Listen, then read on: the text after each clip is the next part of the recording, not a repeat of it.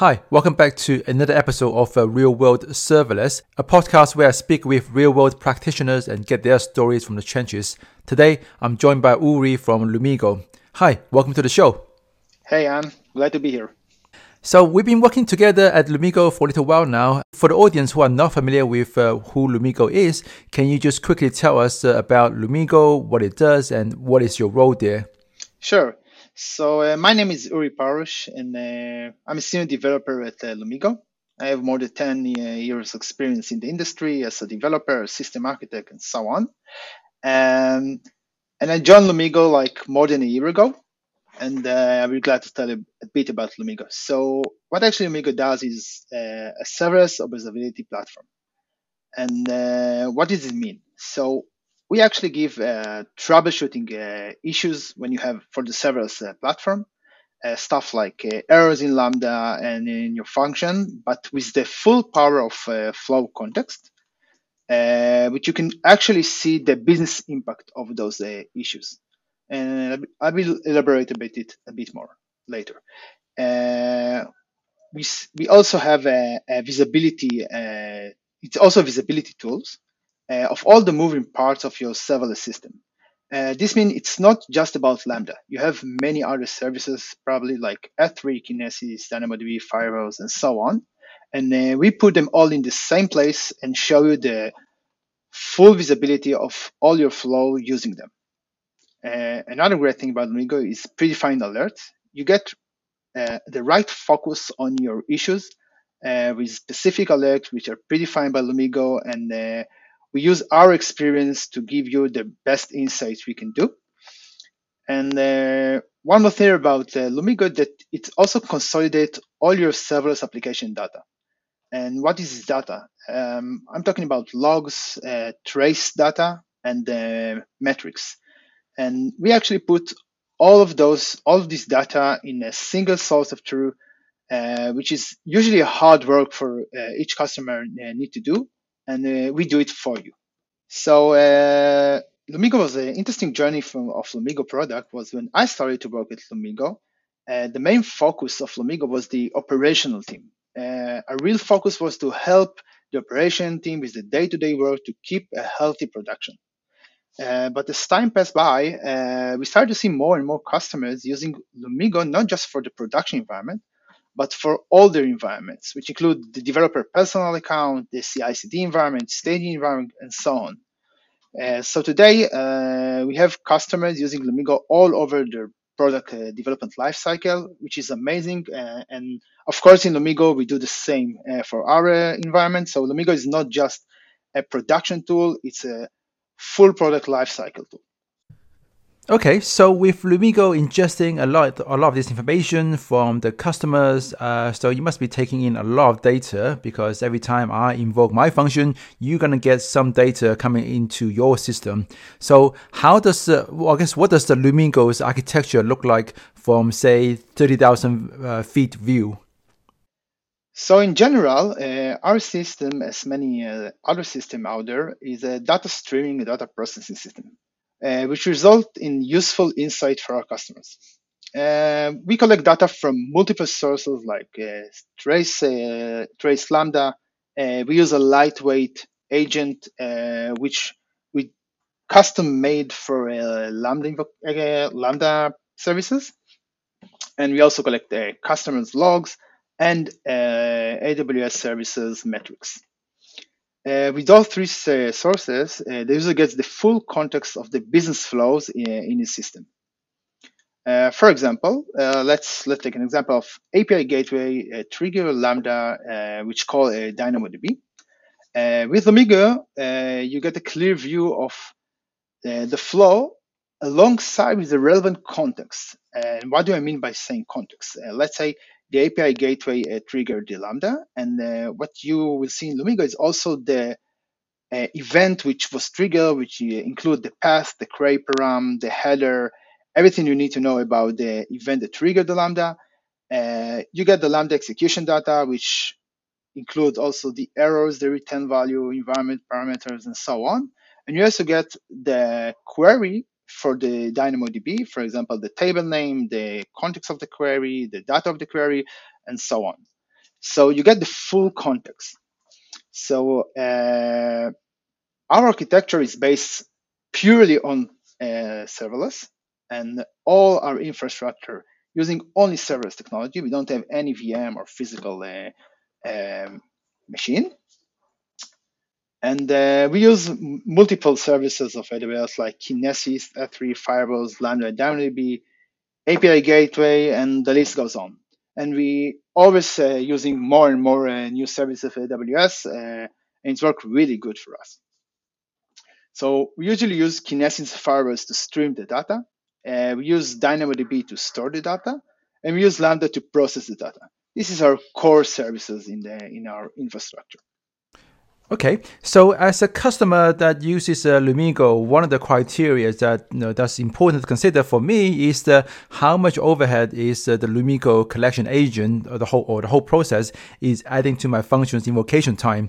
Um, have you guys done any work to minimize the sort of the, the I guess the latency for your collection API so that, uh, uh, for example, if you, you, know if you, you say your service is all serverless, uh, I imagine you're going to have API gateway and Lambda, uh, but Lambda has got a cold start and it's not acceptable for me to you know finish my invocation to send you the data, but then you have a cold start on your end. So are you doing anything on the server side, on the backend side of things to optimize that latency, maybe moving the collection API to um, containers, perhaps?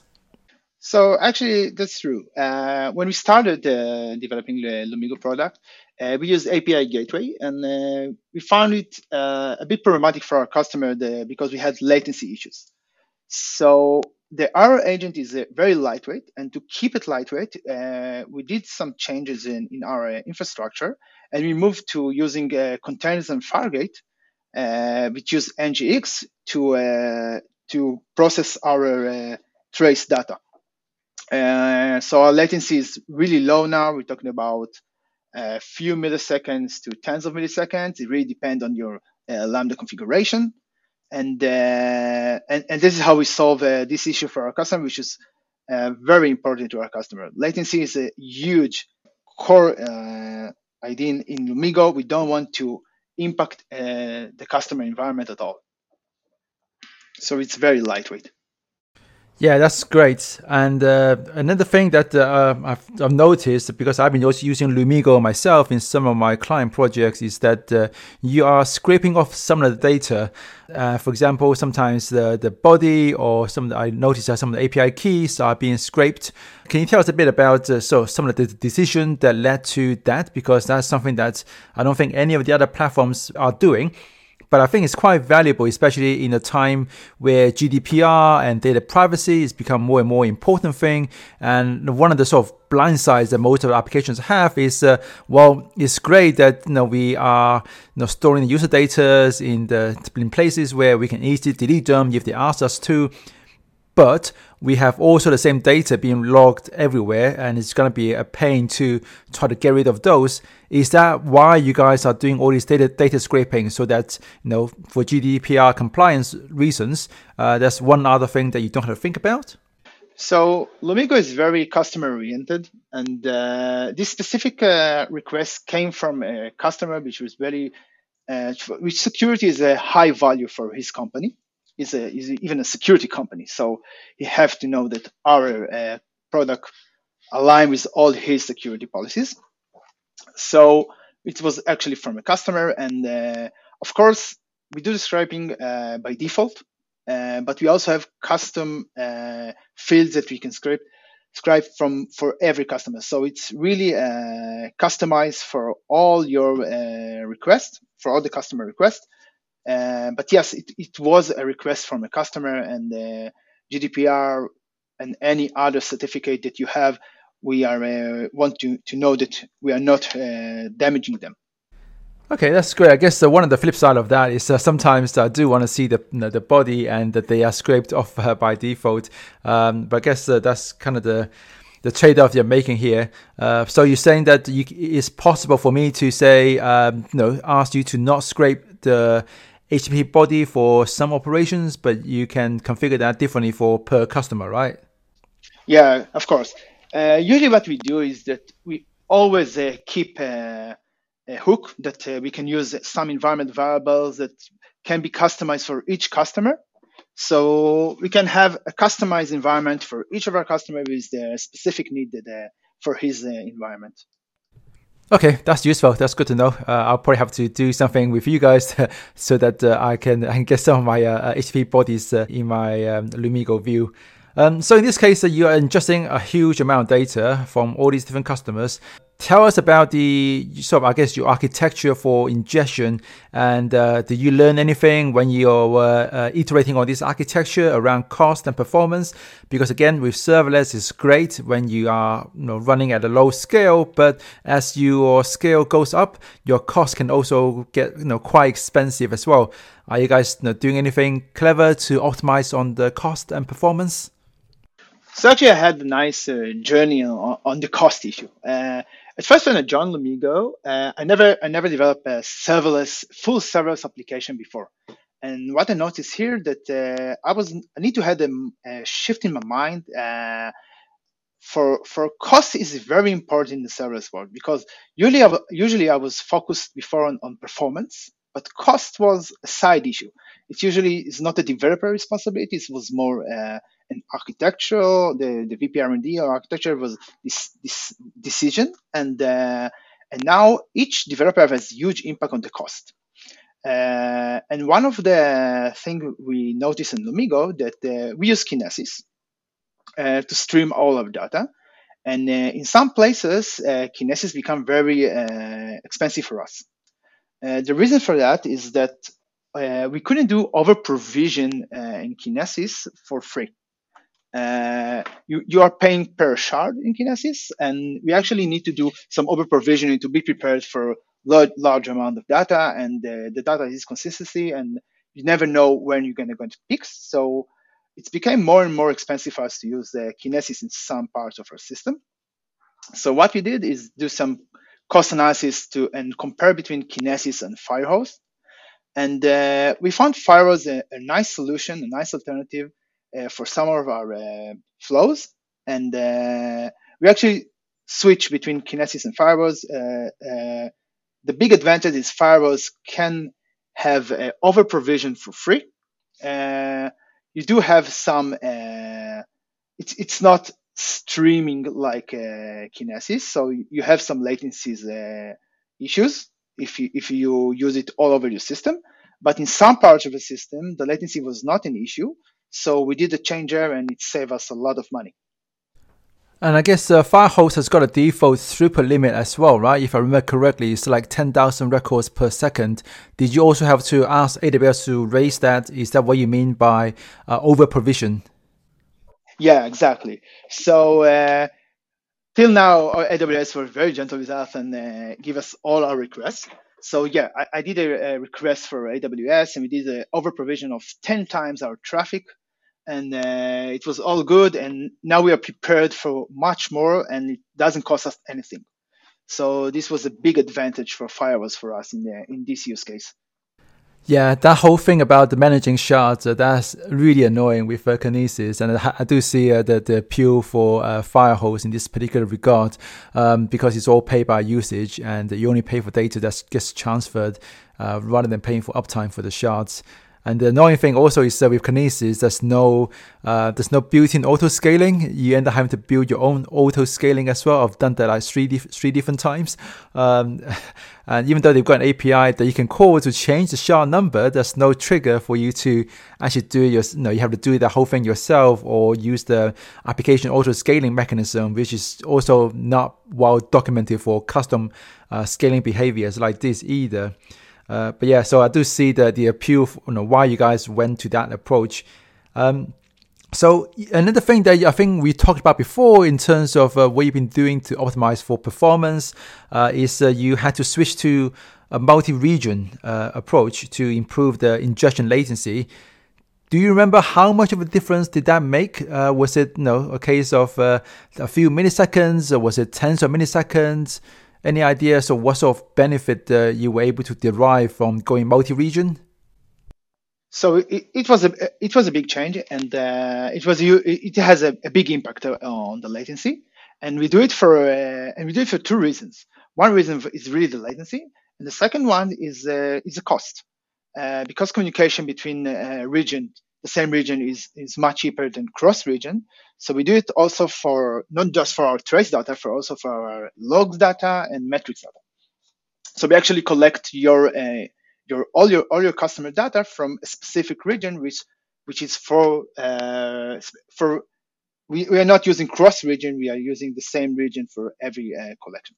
So the impact uh, time it was like 10% of, uh, of impact. It was more than a few milliseconds. It was like tens to hundreds of milliseconds difference. Okay, did you also look at any other options uh, like a global accelerator, um, which I, when I looked at it, is quite expensive, but it's also meant to be really good in terms of uh, you know, making sure that the, the, the, latency is really good. Doesn't matter where you are trying to access the endpoints from. So actually, we are we are kind of start looking at it now uh, because we have a solid uh, uh, we are in solid place which our latency is, is uh, pretty low and we we don't have to improve it anymore to get our customers satisfied. But we are looking for uh, for the future yeah we, we might look at other solution and uh, improve it even more. But we are currently have a, a very solid solution Okay, that's great. And uh, one other thing that I remember we talked about before was uh, that I think Lumigo is doing, it, which is uh, which I think is uh, quite fun. Uh, is uh, you're using Lumigo to monitor Lumigo itself. so, what were some of the insights that you that you, you know you got from this? surely you, you know you probably experience a lot of the same pain points that your customers do as well in terms of how difficult it is to troubleshoot a serverless application. Um, how do you guys you know, help identify problems for your customers? So actually, this is a, really interesting question. I think this is one of the best things about working in Lumigo is that you also used to be uh, also a customer of Lumigo, and uh, this this gives us a, a, really special view on on serverless uh, development, and uh, it actually means that every de- developer in Lumigo have a huge impact on the product design. Uh, a lot of the ideas that uh, that we are uh, implementing the Lumigo platform are coming internally from Lumigo developers, uh, which is great. So it's I'm talking about stuff like which data is really important, which uh, graph is uh, is useful for us. Like, uh, do I need all the graph as AWS? Do I need other graph? Do I need to correlate? Uh, which data need to be correlated together, which give you the best view? Like, which logs are important, uh, which views, views of timeline, views, views of graph of flows, uh, and many of the ideas uh, coming uh, internally. Um, also, we have uh, specific alerts that uh, that we invented in Lumigo that we know help us to to get over some difficult like do I have a lambda that's stop triggering and uh, it could it could see like a, a, an issue. It could be an issue. It's it's not an error, but it could be an issue for my system. Usually a, a lambda triggered uh, every day, and now it stopped. So those special alerts are are really uh, internally designed in Lumigo, and uh, what what it does is that we because we have a huge uh, serverless uh, platform, we many times see problems that our customers are not facing yet. Uh, and it saves our customer a lot of time that we we see it in Lumigo, we develop the product to support them, and then we see other customers using the same uh, capabilities that we develop. So it's kind of amazing uh, that that we always improving our product with our own insights. Yeah, I think that's one of the really interesting things that Lumigo is doing. I'm not sure if the other vendors are doing that, but definitely I think it's a, uh, it's really good practice to be dog fooding yourself. And uh, I think um, Netflix used to talk about this uh, quite was, was it Netflix or Amazon? They used to talk about this uh, practice of you know dog fooding yourself quite a while back as well. Um, so you've you've joined Lumigo for a few years now, and you said this is the sort of first time you've had to work on a fully serverless architecture. What are some of the challenges that you have experienced as you transition to this different way of building things? You know, this whole fully serverless or at least serverless first uh, approach to building systems. So it was it, a question because when I first joined Lumigo and uh, I, I, look at, at uh, serverless architecture and it really changed my point of view on how you should develop uh, a, a, a, design a, a, product, a system. Uh, so we actually, as I said before, I, I was more focused most of the time about uh, code quality and uh, performance issues and stuff like that. And cost was a big change for me because I never had such a huge responsibility on the cost. And uh, I think I think this changed not just the the mindset of a developer, but it changed the whole organization. So maybe the budgets need to be more close to the developer now because he's more responsible for this and stuff like that. So it really changed the, the point of view of, uh, of things in, in, in your organization. And uh, and and so this is this is my two cents about uh, about serverless uh, uh, development. So you, you have to be prepared to to um, to change your your thought. Don't you have to become open to serverless uh, uh, system because it really changed the way you build things. So it's it's it's it's amazing that you can infinity scale or close to infinity scale, but you have other responsibilities that come along with that. Uh, so this was a really big change for me. Yeah, that whole idea of uh, development and finance being, I guess, quite inter- interlinked, uh, that's something that uh, Simon Wardley has talked about a lot. Uh, this whole idea of a FinDev or finance, where finance and, and development kind of work together because uh, performance optimization has a really tangible and measurable cost optimization as well. And this whole idea of FinDev is something that uh, me, actually, I did a, a podcast recently with Alexander and uh, Slobodan who are also AWS serverless heroes as well. We pretty much did a whole episode on, you know, centered around FinDev. And there's also some really clever things you can do when it comes to FinDev. For example, uh, you can you can work out the, the return on investment on features and bugs and see, okay, where should you optimize in terms of what, where should you prioritize work? Because if a bug is maybe annoying, but you may, you may think it's quite important, but when you look at the actual cost of that bug, it may just be a few dollars, and uh, you, you know you may decide decide, okay, it's not worth optimizing at all. Or you look at a Lambda function is inefficient, but you know, you're going to spend a month optimizing something that can only save you up to what, $10 a month. Uh, again, just not worth the engineering time you're going to spend into it because engineering time is also a cost as well.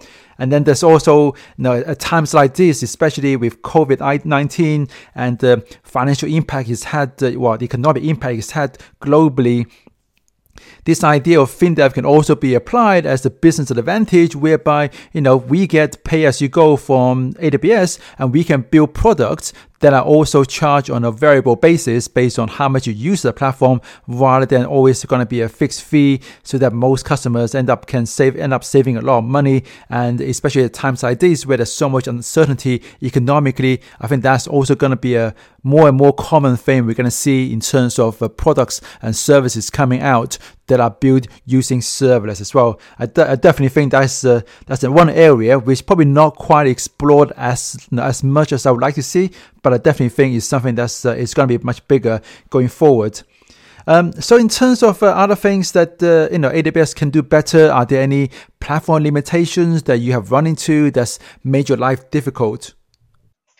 Yeah, so actually uh, I talked about it before. So I really really want to see uh, Kinesis uh, really to just pay as a usage uh, uh, because in our system currently is one of the more expensive components and uh, I really want to see. Uh, I, don't want to pay for idle Kinesis. This is my uh, this is my pain in Kinesis. Uh, we're not using it. I'm still paying for it. So I really want to see improvement in this area. Uh, the second one is the is log group uh, multi subscription. One of the things I can say about logs that usually you have more than one system that and need to go over your logs. It could be a security system, it could be a, a visibility system or visibility system like ours, it could be other internal systems. And having just one subscription really limit uh, uh, your usage with logs. So I think this is a, a real step forward to have multiple uh, subscription. And also one uh, pain pain point that I that I discovered in uh, AWS is uh, the auto scaling of DynamoDB uh, I, f- I figure out that it, it's a bit slow. Uh, so it's it's force your system because because you have slow auto scaling and you get throttle uh, for some time. Uh, I'm talking about minutes here, but but still in in our line of work, which is we are working streamings and in real time, a few minutes is kind of a lot. So uh, what we have to do is to do some back pressure and wait for the auto scaling to kick in. But but I I want to see uh, auto scaling work much much faster. Uh, that these are the three things that I really want to see improve in, uh, in, in AWS, and I'm sure uh, I'm sure they're all under. Uh, I'm sure we, I will see them in the future. So you know that the multiple subscription filter thing, uh, apparently, this is true, uh, is, uh, is already available today, but you have to raise a support ticket. It's not it's not a service limit raise. It's a support ticket, and say please enable it on my account, and it's a and uh, and they can be uh, enabled on the whole account, not on specific log groups. It's um, it's almost like a secret they didn't they haven't talked about, but I only found out because I was to- I just happened to be talking to somebody uh, and they, and from AWS, and they and they told me that that's the thing. You can raise a support ticket and ask for it uh, which is just I, I, don't know it's, it's, it's crazy that they don't make that a thing that you can just turn on in the console. Uh, but yeah there you go that's one uh, off the list. Um, and on the auto scheme yeah. Okay go on. Eh, yeah just just about uh, if you're talking about log group subscription we are doing auto subscription for our customer to to collect their logs so it's not really reasonable that we open a ticket for each customer we have so it's not internal problem of ours. It's for our, all of our customers. So it's it's really problematic. And I, I totally agree with you. It should be default. Should be very easy to do it. Uh, I, I'm not sure why it's not like that, but I'm sure it's going to be. Yes, and uh, the other thing you mentioned, the auto scaling for DynamoDB. Uh, I also ran into that uh, quite a few years ago. Or um, I think they've improved it a lot, uh, but it still doesn't auto scale fast enough. One of the things that one of the ways I found to work around it is the DynamoDB auto scaling is still uses the same auto application auto scaling mechanism, and uh, it uh, when you enable it, it generates a Cloud uh, Watch alarm. So what you can do is that you can hijack that, and you can change the the alarms uh, because it uses like I think five. Um, you check for five minutes. So what you can do is that you can change the alarm configuration to say one minute, so that you can improve the auto scaling to kick off a lot faster. Again, uh, something you shouldn't have to do yourself, but uh, that's just one of the things that uh, I found. I found. Um, I guess with on demand, it's just going to be too expensive at the sort of scale that you are running at, and probably you're going to potentially exceed some of the limits as well in terms of how far you can go, you can push with uh, on demand.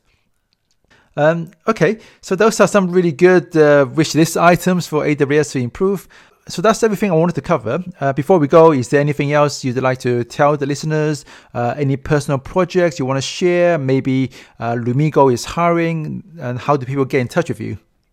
Uh, so first of all, Lumigo is always hiring. Uh, we are always looking for passionate people to join our team and uh, be part of the industry leaders, which is great.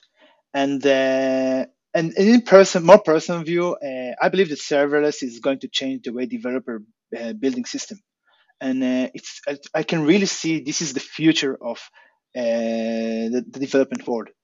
And uh, serv- serverless brings great solution uh, to many of the architectural challenges I had before, and it's a real refresh from traditional development stacks.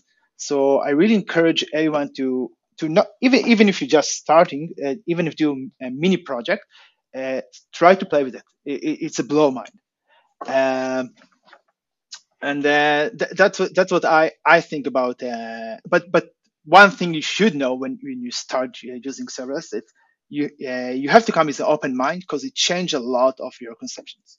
So so you need to think differently when you're using serverless, but you you have to try to to understand it.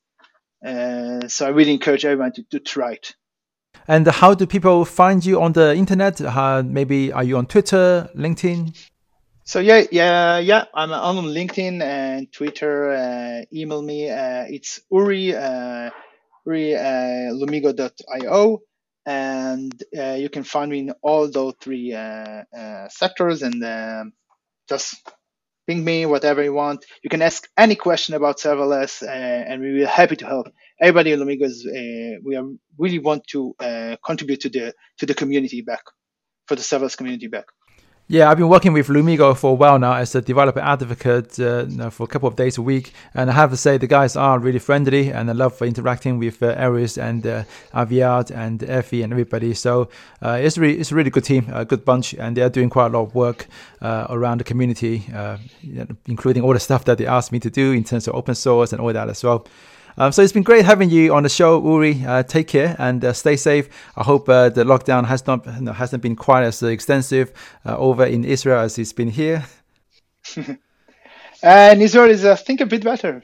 Uh, but uh, yeah, we are all hoping to this to be finished and get over with it and get along with our life and do several stuff. Yeah, let's let's hopefully that happens. Take care and stay safe. Bye bye. Thank you very much, and bye bye.